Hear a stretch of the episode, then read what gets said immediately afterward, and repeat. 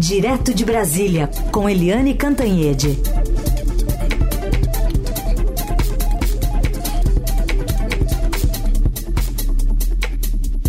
Oi, Eliane, bom dia. Sim, bom dia, ouvintes. Daqui a pouco vamos ter Bernardo Appy, um dos cérebros por trás de uma reforma histórica que é a reforma tributária, né, Raíssen? Isso, e a Carolina Ercolim com a gente hoje, a partir de volta hoje. Ei, Eliane, bom dia! Oba! Bem-vinda, Carolina! Tudo bem por aí? A gente tudo vai... Tudo bem, com você, como é que foram as férias? Foi tudo tranquilo também, a gente dá uma descansadinha, uma respiro nesse meio do ano para seguir em frente. Sobre reforma tributária, ontem a gente viu até o relator, o Eduardo Braga, dizendo que pretende colocar algumas travas constitucionais, né, para impedir esse aumento de carga tributária e vai cobrar da Fazenda alguns modelos matemáticos que simulem diferentes alíquotas do imposto, sobre o IVA. Ele que se reuniu ontem com o relator na Câmara, Aguinaldo Ribeiro, o presidente do Senado, Rodrigo Pacheco, para uma conversa preliminar e aí pretende manter esse diálogo com os deputados. É um alinhamento importante, não? Sim, eu estou vendo um processo bastante positivo. Por quê? Porque você está tendo um encontro do relator na Câmara, que é o Aguinaldo Ribeiro, com o relator no Senado, que é o Eduardo Braga. Então, já tiveram encontros com o presidente do Senado, o Rodrigo Pacheco, para combinar o andamento dos trabalhos, e também com o próprio ministro da Fazenda, o Fernando Haddad. Ou seja, é como uma corrida, né, em que um passa o bastão para o outro. É claro que a Câmara fez mudanças, incluiu exceções na tributação, etc., que o Senado vai tentar, sim, rever. Mas o relator foi muito bem escolhido. Aliás, uma curiosidade do relator Eduardo Braga é que ele era o mais cotado para ser o relator da CPI do golpe de 8 de janeiro e não quis, porque sabia que era uma fria. E aí ele não entrou na fria e entrou na quente, porque esse relator da reforma tributária é muito mais importante, muito mais relevante para o país do que a CPI do golpe que está fazendo água. Uhum. Então, o processo de discussão está muito interessante, está indo bem, mas, na verdade, os trabalhos mesmo de discussão no colegiado chamado Senado, começam em agosto e a perspectiva é de irem até outubro. E como o Senado fará mudanças, isso significa que o projeto terá que retornar à Câmara. Bom, a gente já está em contato com o secretário extraordinário de Reforma Tributária do Ministério da Fazenda, Bernard Appy. Secretário, obrigada por estar aqui. Bom dia. Bom dia, Carol. Bom dia ao Raíssa e Eliane também. Bem-vindo, secretário. Estávamos falando aqui sobre esse alinhamento, né, do governo com os relatores na Câmara e no Senado. Ontem até o ministro Fernando Haddad disse ter certeza que a reforma tributária será concluída no Senado. O senhor é um economista que está debruçado sobre esse projeto há pelo menos 8 anos. Está tão otimista quanto o ministro? Eu estou otimista, sim, como o ministro.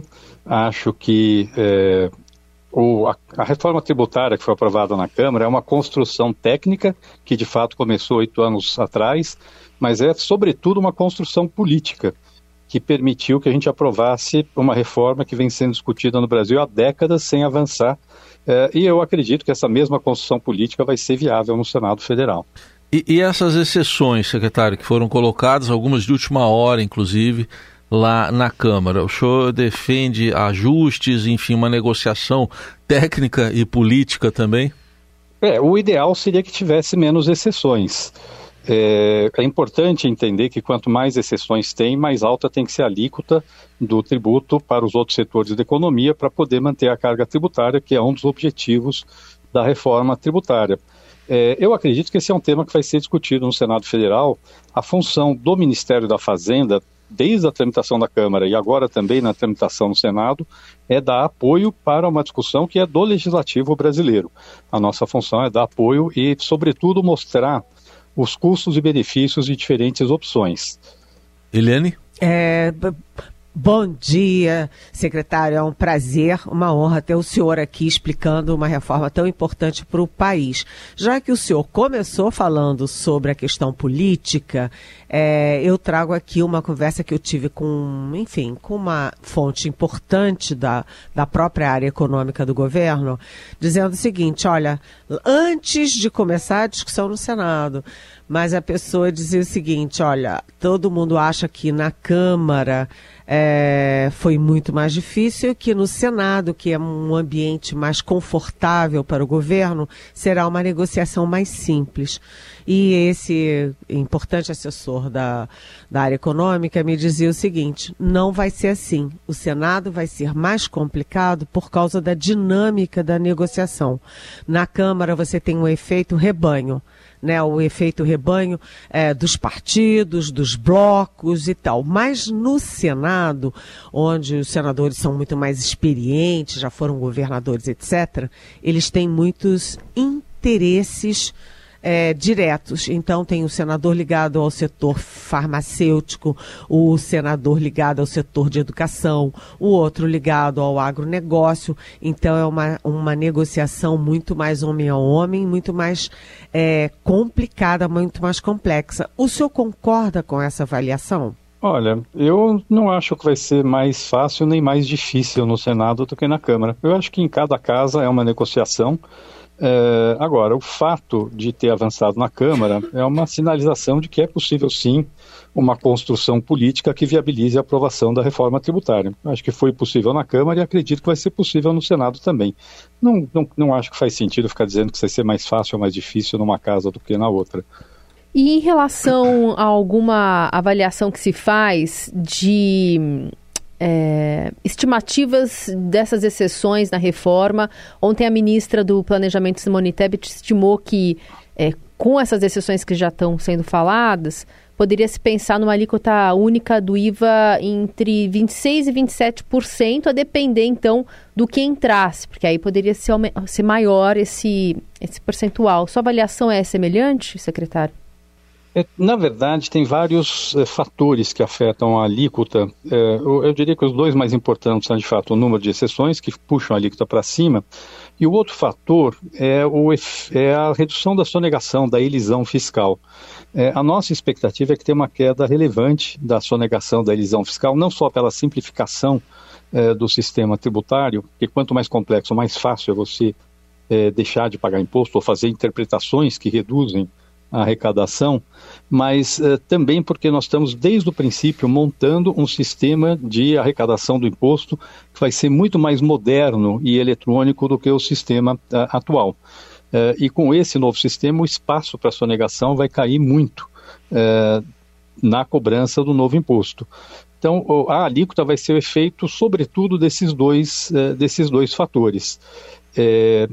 Portanto, eu tenho dificuldade de cravar, vai ser exatamente esse número alíquota, porque vai depender desses dois fatores que vão ser afetados, com certeza, na discussão, com a mudança que está sendo feita no sistema tributário. Secretário, em relação àquela emenda lá de última hora, chamada lá aglutinativa, que permite para os estados uma taxação de exportações de alguns segmentos, queria uma avaliação sua, isso eu acho que pode mudar no Senado. Essa foi uma emenda introduzida pelo Parlamento, não foi uma emenda introduzida com o aval do governo, mas eu acho que a avaliação desse tema vai ser feita pelo Senado Federal, que vai ter que avaliar os prós e os contras da mudança que foi feita na Câmara. O que eu acho só é que, do jeito que ficou a redação, ficou muito aberta. Existem hoje, sim, fundos estaduais que são financiados com contribuições, vamos dizer, entre aspas, voluntárias de produtores rurais ou tradings, em troca do diferimento da cobrança de ICMS. Pelo que eu entendi, o objetivo da emenda era manter essa fonte de receita dos estados, mas a forma como ficou a redação, ficou uma redação muito aberta. Agora, quem vai decidir sobre se vai manter essa cobrança, se vai manter na forma como está ou não, é o Senado Federal. Certamente esse é um dos temas que vai ser objeto de muita discussão na tramitação no Senado. Agora, secretário, falou-se muito na questão do fatiamento, aprovar rapidamente o que era consensual e deixar ali a pedreira, né? As questões mais complexas para mais adiante. Essa ideia do fatiamento ainda está de pé ou já foi totalmente afastado? O senador Eduardo Braga, que aliás é um político muito experiente, tem dado sinalização que na posição dele não haveria espaço para fatiamento, que o texto, se fosse mudado no Senado, como é uma reforma estrutural, precisaria voltar para a Câmara dos Deputados. Essa decisão sobre como será a tramitação é uma decisão que caberá ao Senado Federal, não cabe ao governo federal decidir se vai ser fatiado ou não vai ser fatiado, mas o senador Eduardo Braga deixou muito claro que a posição dele é que não caberia fatiamento numa reforma como essa. A gente sabe das premissas da reforma tributária, né? A simplificação de impostos, acabar com o imposto em cascata, enfim, algumas coisas que devem reformular e trazer mais produtividade para o Brasil. Se falava sempre do não aumento da carga. E aí, o Raíssa mencionou aqui dessa emenda aglutinativa, deixando os estados podendo criar alguns impostos, abrindo uma brecha que tem sido vista com desconfiança em relação a esse temor. Queria saber se o senhor entende que o Senado pode garantir que esse temor seja extinto e que não haverá aumento da carga tributária no final. Bom, todo o texto da reforma tributária foi construído para garantir que não haveria aumento da carga tributária. De fato, a forma como entrou esse dispositivo na votação, na emenda aglutinativa na Câmara dos Deputados, deixou lá ficou muito aberto. Uma coisa é manter contribuições para fundos que existem hoje, que não sei se devem ou não ser mantidas, mas uma coisa é manter, outra coisa é deixar uma possibilidade em aberto de criação de uma contribuição. O objetivo nosso do governo, declarado e muito claro, sempre foi de manter a carga tributária na tramitação da reforma. Com relação a esse dispositivo específico, como eu já disse antes, a decisão vai ser do Senado Federal sobre se mantém, se não mantém, se limita ao que já existe hoje. Eu acho que essa é uma decisão que terá que ser tomada no Senado. Secretário, considerando exceções, classificações que estão sendo feitas de produtos, inclusive, o senhor deve ter acompanhado que já começou uma discussão que parece até lúdica, mas que não é. Se, por exemplo, se o sonho de valsa é biscoito ou se é chocolate, se é bombom ou se é chocolate. Se for por aí, a gente vai por muitos outros exemplos. Enfim, o jeitinho ali põe em risco a reforma de alguma maneira? Enfim, como é que devem ser dirimidas essas questões aí? Não, eu acho que esse tipo de problema de decisões de volta é chocolate ou biscoito. Acho que isso vai deixar de existir agora com a reforma tributária. Existem algumas exceções que foram colocadas sim, mas elas vão ser disciplinadas por lei complementar. E a ideia é que a lei complementar seja muito clara sobre o que terá alíquota reduzida e o que não terá alíquota reduzida. Eu realmente entendo que esse tipo de distorção como existe hoje não vai mais existir com o novo modelo tributário. O que é importante, esse é um ponto relevante de falar, é que sim, passaram mais exceções do que a gente gostaria que passassem. Obviamente algumas eram esperadas, saúde, educação, cesta básica de alimentos, isso já era esperado. Acabaram passando um pouco mais de exceções do que a gente esperava, mas ainda assim o texto que foi aprovado na Câmara é um avanço enorme em relação ao que a gente tem hoje. O novo sistema é muito mais simples do que o que nós temos hoje, e o sistema do Brasil hoje é o mais complexo do mundo. A simplicidade vai reduzir muito o litígio. O novo sistema desonera completamente exportações e investimentos, isso tem um efeito muito positivo sobre o crescimento, e o novo sistema que foi aprovado na Câmara acaba com uma série de distorções, inclusive todas as distorções provocadas pela guerra fiscal entre os estados, que acabam fazendo a economia brasileira se organizar de uma forma muito ineficiente. O efeito líquido sobre o crescimento do que foi aprovado é muito grande, e eu diria que o grosso dos objetivos da reforma tributária, ainda que com mais exceções do que esperado, está sendo alcançado com o texto que foi aprovado na Câmara. Óbvio que nós temos que esperar ver qual vai ser o texto que vai sair do Senado, mas o que está em discussão hoje é um avanço enorme em relação ao sistema que nós temos hoje. É importante o senhor falar isso, porque realmente essa era uma enfim, uma mudança que o país esperava há décadas, né? E o próprio presidente da Câmara, o Arthur Lira, falou do dia histórico. Agora, o ministro Fernando Haddad, ele já disse que não vai esperar, que não é preciso esperar a votação dessa primeira fase da reforma para já apresentar a segunda fase, que é a questão da reforma da renda, né? Na questão da renda e do patrimônio. Qual é a expectativa para essa segunda fase? O que se deve esperar de mudança na questão da renda e do patrimônio? Bom, isso vai ser, o próprio ministro deve anunciar logo quais são as medidas que vão ser propostas de mudança na tributação da renda e do patrimônio. Eu não tenho como antecipar agora, até porque ainda não está batido o martelo. A gente tem vários temas que estão em discussão aqui dentro do Ministério, mas a decisão final do que vai ser proposto, em que momento será proposto, é uma decisão que cabe ao ministro e ao presidente da República. Eu não tenho como me antecipar sobre essa questão. Não, mas eu não lhe perguntei sobre pontos do que vai ser apresentado. Eu perguntei sobre o espírito dessa reforma. Por exemplo, o próprio presidente Lula e o próprio Haddad, eles falam que, olha, orçamento é para o pobre, né? Tributação, né? Receita é para os ricos. Qual vai ser o espírito desse projeto, desse segundo projeto? Na verdade, o espírito não só da parte da reforma do imposto de renda, mas também da reforma do consumo é sempre o mesmo. O espírito são dois objetivos fundamentais das mudanças no sistema tributário que estão sendo propostas. Uma é tornar o sistema tributário brasileiro mais justo, sobretudo fechando brechas que permitem que pessoas de renda muito alta escapem do pagamento do imposto sobre a sua renda. E a segunda objetivo é tornar o sistema tributário mais eficiente, fazendo a economia brasileira crescer mais.